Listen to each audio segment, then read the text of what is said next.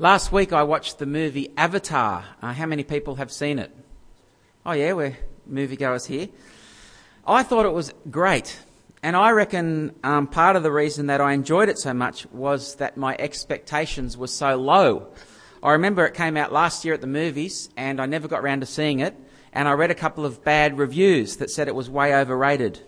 And then in May it came out on DVD and didn't bother getting it. And then last week I was at Blockbuster and there it was for $2 for the week and I thought, why not? $2, it can't be too bad. And I loved it. It was, it was brilliant. Perhaps because my expectations were so low. I can remember, on the other hand, really good movies that I've seen, but because so many people told me how good they were and my expectations were so high, that it was actually disappointing. Our expectations of something can totally change our experience of it, can't they? Maybe that's the case for you. Maybe you've had something that didn't live up to expectations. Maybe a holiday that you were looking forward to, but then it was disappointing. Maybe a change in life, a new job, or retirement, or finishing school, but it wasn't as good as you thought it was going to be. Maybe you've had things in life that went way beyond your expectations. You weren't expecting it to be good, but it was. A special event, or a celebration, or a time with family and friends that was beyond expectations. Well, today we're jumping back into Mark's Gospel after a few months off. We're up to chapter 11 of Mark's Gospel. As you remember, we've been following the events of Jesus' life. And in this particular point in Jesus' life, expectations are very high. In fact, you could almost think could Jesus possibly live up to these expectations? You might remember in Mark's Gospel, Jesus has been healing people, he's been doing miracles, and the crowds have been growing and growing, and there's a kind of fervour to it all. Expectations reach a peak in Mark's Gospel here in chapter 11 as Jesus hops on a donkey and rides into Jerusalem. Let's pick it up at chapter 11. Uh, we'll start down in verse 7. When they brought the colt to Jesus and threw their cloaks over it, he sat on it. Many people spread their cloaks on the road, while others spread branches they had cut in the fields. Those who went ahead and those who followed shouted, Hosanna! Blessed is he who comes in the name of the Lord. Blessed is the coming kingdom of our father David.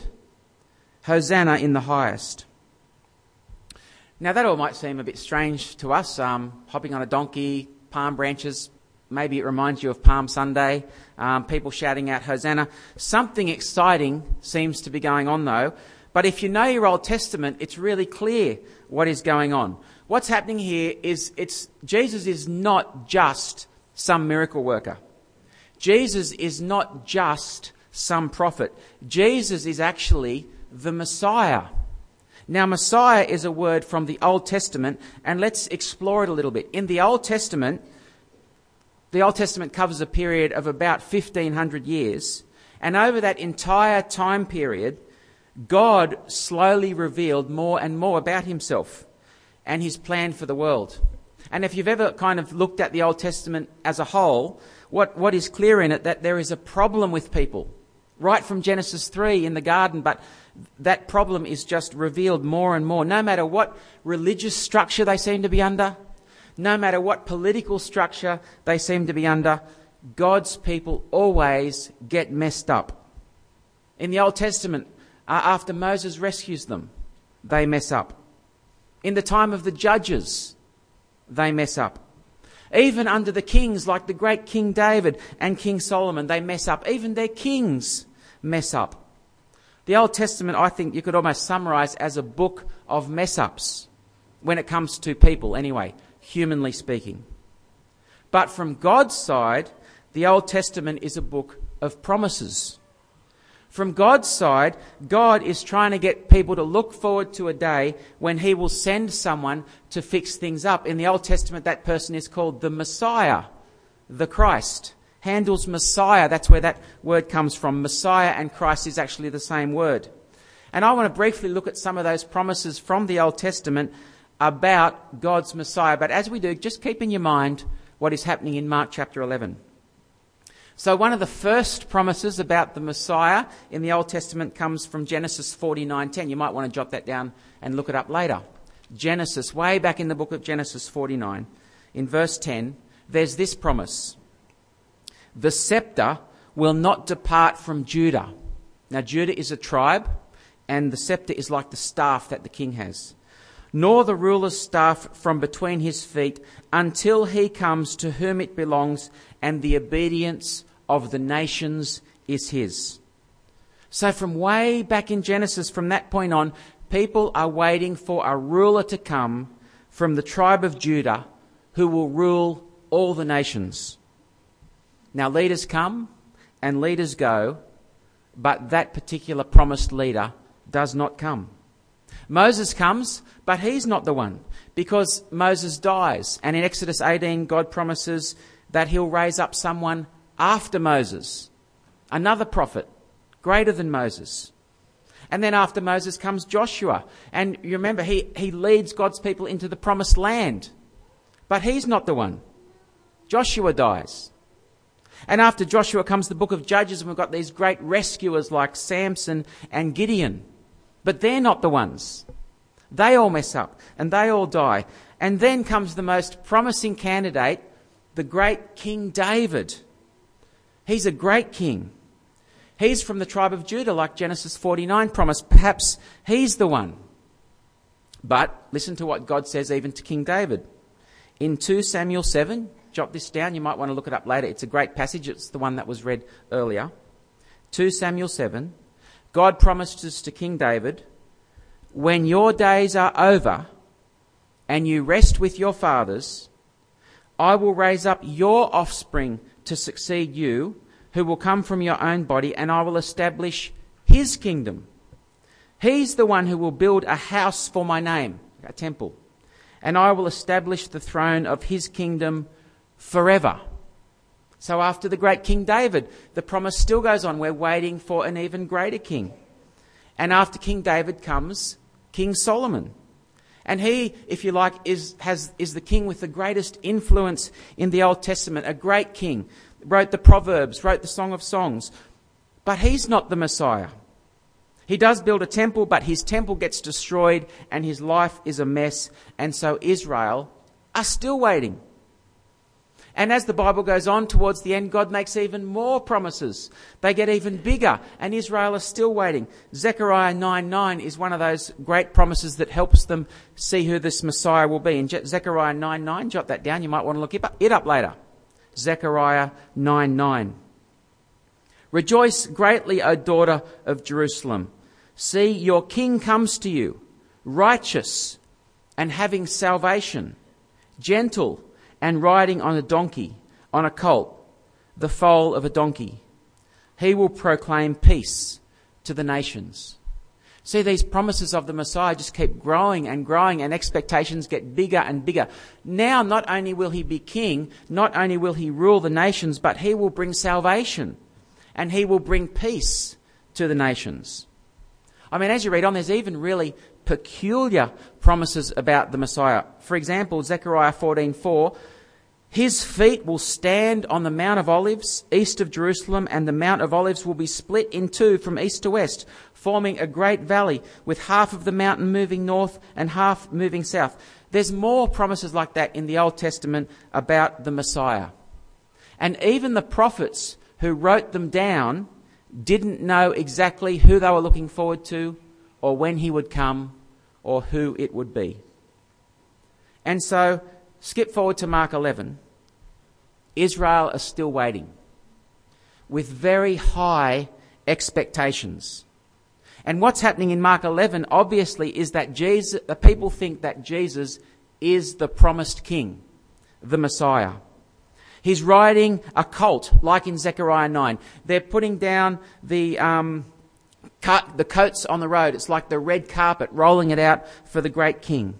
They're singing Hosanna which means save us, rescue us. They think Jesus is the one that's going to save them. They're singing in verse 10 of Mark 11, Blessed is the coming kingdom of our father David. They think that Jesus is the one promised in 2 Samuel 7. So they're throwing their coats on the ground. They're giving him a great welcome. They're expecting that Jesus will take his place on the throne. The temple will become the center of the world. It's action time. Expectations are very high. Well, let's read on and see what happens. Verse 11. Jesus entered Jerusalem and went to the temple, the center of it all. He looked around at everything. But since it was already late, he went out to Bethany with the twelve. It's kind of an anticlimax, isn't it? After all that build up, after all that great expectation, Jesus simply turns around and goes home. This would be like the New Zealand rugby team coming onto the field for the finals. Everyone's cheering them. They sing their national anthem. They do the haka. The whistle blows and then they just all walk off again. What is going on? Well, can I suggest the reason Jesus goes home is actually that it's too late. Notice what it says there. But since it was already late, he went out to Bethany with the twelve. In other words, whatever it is that Jesus is going to do, it's going to be so big that he needs to start it in the morning. This is not kind of last thing in the day stuff. So he goes home, and the next morning, they wake up, and I reckon expectations would have even been bigger. And on the way into Jerusalem again, Jesus sees a fig tree, verse 12. It has no figs. He curses it, and then he heads into Jerusalem. A very strange detail for Mark to describe, isn't it? Like, who cares about figs? Who cares what Jesus has for breakfast? Let's get on with the action. Well, we actually come back to the fig tree again later, so it must be important, but let's just hold it and look at what hap- what's happens in Jerusalem. So, day two, let's pick it up at verse 15.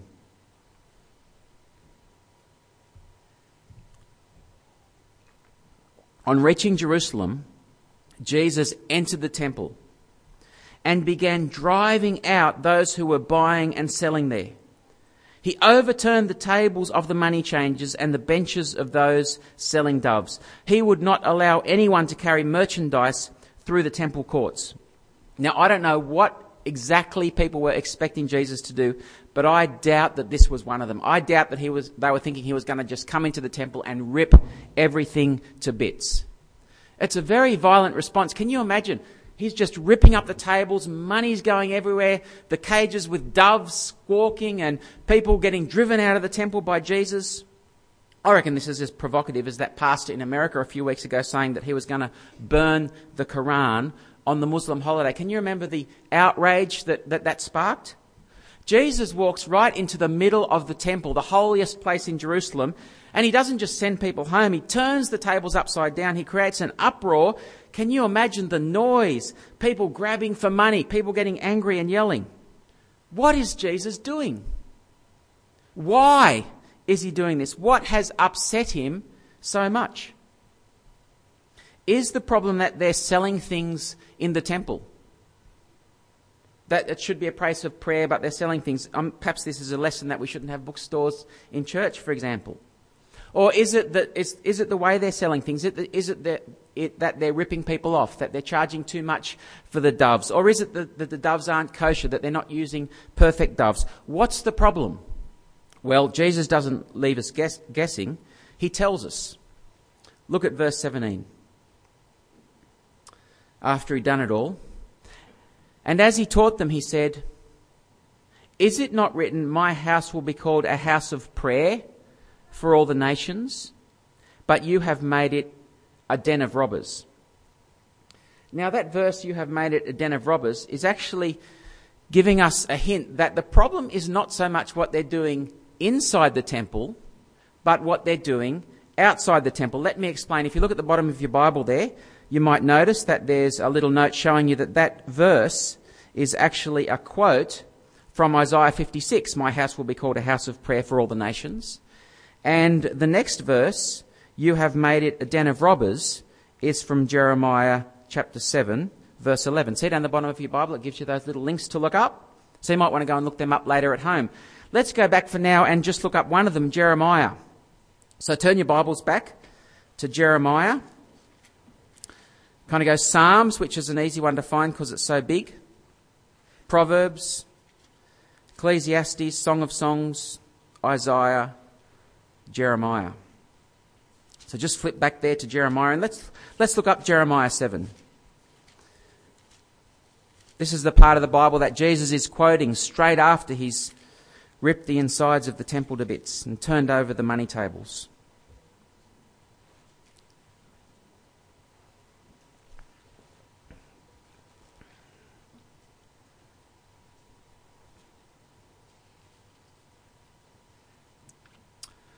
Jesus knows what he was talking about here because as we go and look up Jeremiah 7, Jeremiah 7, the entire chapter is about the temple.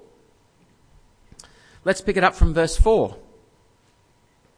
God speaking through the prophet Jeremiah. Do not trust in deceptive words and say, This is the temple of the Lord, the temple of the Lord, the temple of the Lord. If you really change your ways and your actions and deal with each other justly, if you do not oppress the alien, the fatherless, or the widow, and do not shed innocent blood in this place, and if you do not follow other gods to your own harm, then I will let you live in this place, in the land I gave to your forefathers forever and ever. But look, you are trusting in deceptive words that are worthless. Will you steal and murder, commit adultery and perjury? Burn incense to Baal, and follow other gods you've not known, and then come and stand before me in this house which bears my name and say, We are safe, safe to do all these detestable things. Has this house which bears my name become a den of robbers to you? But I have been watching, declares the Lord. Now go to the place in Shiloh where I first made a dwelling for my name and see what I did to it because of the wickedness of my people Israel. Now, do you see what ha- is happening back in Jeremiah's day? The problem is not so much with the temple itself. The problem is what is in their hearts. The problem is that they don't love God and they don't love each other and they think they can just do whatever they want with their lives and then they can come into the temple and offer their sacrifices and say, we have the temple, we have the temple, God is on our side we're okay.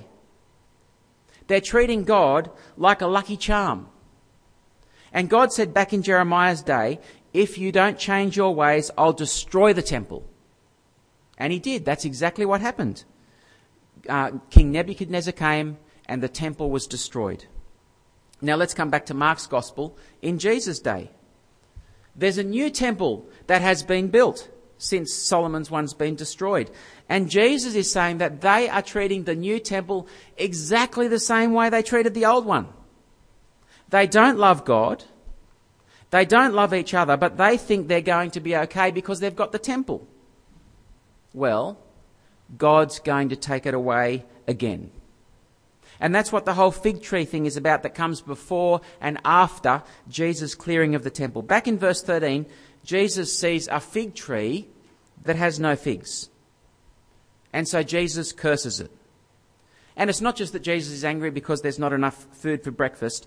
That's what the nation of Israel is like. They're like the fig tree, not bearing fruit. And that's why the next day, in verse 20, on day 3, Jesus comes back and the fig tree that has been cursed is dead. That is a sign of what is going to happen to the nation of Israel. They're fruitless, and so God is going to uproot them verse 20 of Mark 11. In the morning, as they went along, they saw the fig tree withered from, from the roots. Peter remembered and said to Jesus, Rabbi, look, the fig tree you cursed has withered. Have faith in God, Jesus answered. I tell you the truth. If anyone says to this mountain, Go throw yourself into the sea, and does not doubt in his heart, but believes that what he says will happen, it will be done for him. That verse there, um, I know it's the kind of verse that we see on posters and on the toilet door believe whatever you um, ask for in your heart and it will be done for you. That is not just a nice little verse about prayer. The mountain that Jesus is talking about is the Mount of Olives. That's the mountain that he's standing on, the mountain between Bethany and Jerusalem. And back in the book of Zechariah, what was promised, God talked about the day that the Messiah would stand on the Mount of Olives and it would be flattened, split in half. That day would be a day when living water would flow out of Jerusalem and God's Messiah would be made king over the whole earth. Look it up later, Zechariah 14:4, Zechariah 14:4. And Jesus is saying, that's what I'm about to do. Pray for it to happen.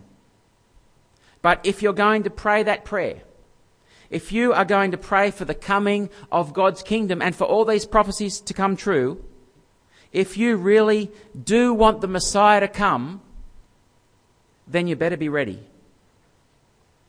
You'd better be forgiven. You'd better ask God for forgiveness because the temple is no lucky charm. You're not going to be right just because you have the temple. So, verse 25, Jesus says, And when you stand praying, asking for God's kingdom to come, if you hold anything against anyone, forgive him, so that your Father in heaven may forgive you your sins. So, there's only one way to be ready for the judgment of God it's not having the temple, it's being forgiven for your sins. And I think that's what this morning's passage is all about. See, the people were expecting Jerusalem to be raised up and the temple to be raised up and Israel's enemies to be smashed. But Jesus says that's not what's going to happen. Israel's going to be smashed. The temple is going to be destroyed. And Jesus is going to be glorified. And he's going to start something completely new.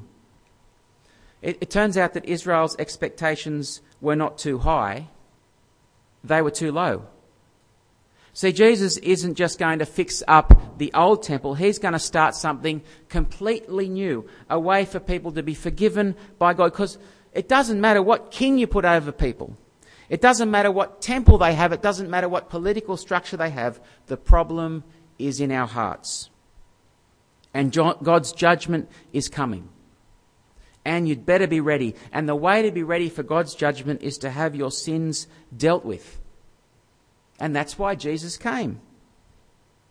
I mean, he rode into Jerusalem on a red uh, carpet in luxury with people cheering, but within a week he will walk out of Jerusalem carrying his own cross to his death, where he will die on the cross to take away sin.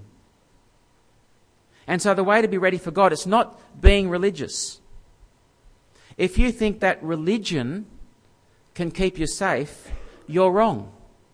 Whatever your religion might be, even God's religion of the Old Testament, the temple, won't keep you safe. So if you're here this morning and you know that your life doesn't match up to what God wants from it, and let's be honest, none of our lives do, the lesson for us is that religion is not the answer. And by religion, I mean the kinds of things that good religious people do that they think will make them okay with God, the kind of things the Pharisees were doing in the New Testament. Like Israel, coming to the temple or coming to the church and thinking that you're okay just because you're in the right place and saying the right words. Coming to church is not a lucky charm to get you into heaven. Being baptized is not a lucky charm to get you into heaven. And I'd be sure that some of you here this morning, even, think that you are Christians because you do the right thing, or because you were brought up in a Christian home, or because you give money away to help people, or because you think that you're a good person. None of those things makes you a Christian. Your parents can't make you a Christian. Your church minister can't make you a Christian if your heart is not in the right spot, God hates all of that external stuff. It's just religion. It's up to you to do business with God. Ask Him for forgiveness. In fact, I reckon some of those people in Jesus' day who were sitting there in the temple selling doves, they probably thought they were doing a good thing.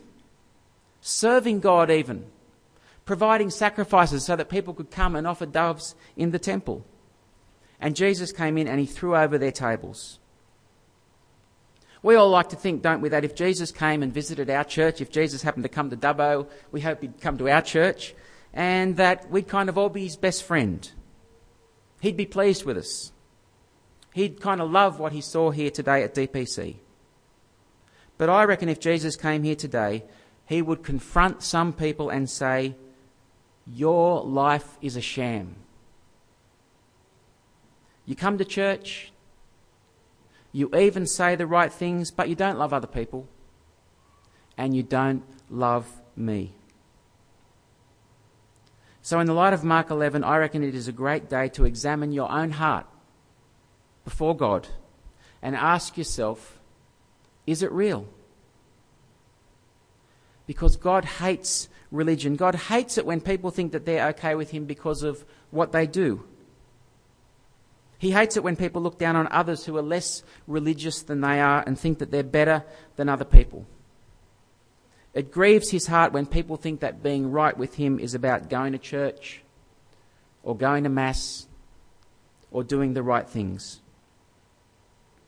Now, that might sound hard, but when Jesus marched into the temple and slammed the tables over, he was not mucking around. He was sending a very clear message. He wasn't worried about offending people. He wanted people to know how dangerous it is to be religious. A tough message a tough passage, but not one without hope. Verse 25 And when you stand praying, if you hold anything against anyone, forgive him, so that your Father in heaven may forgive you your sins. See, even though we can't be right with God through religion, there is another way the way of forgiveness. The way of forgiving other people and the way of being forgiven by God.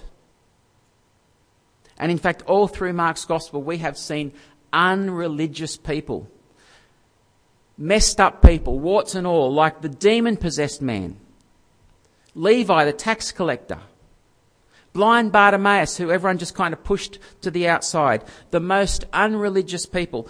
They weren't found in the temple, were they? They were found on the outskirts, but people who found God's forgiveness. If there's one thing you make sure of this morning, make sure that your sins are forgiven by God. Let's pray.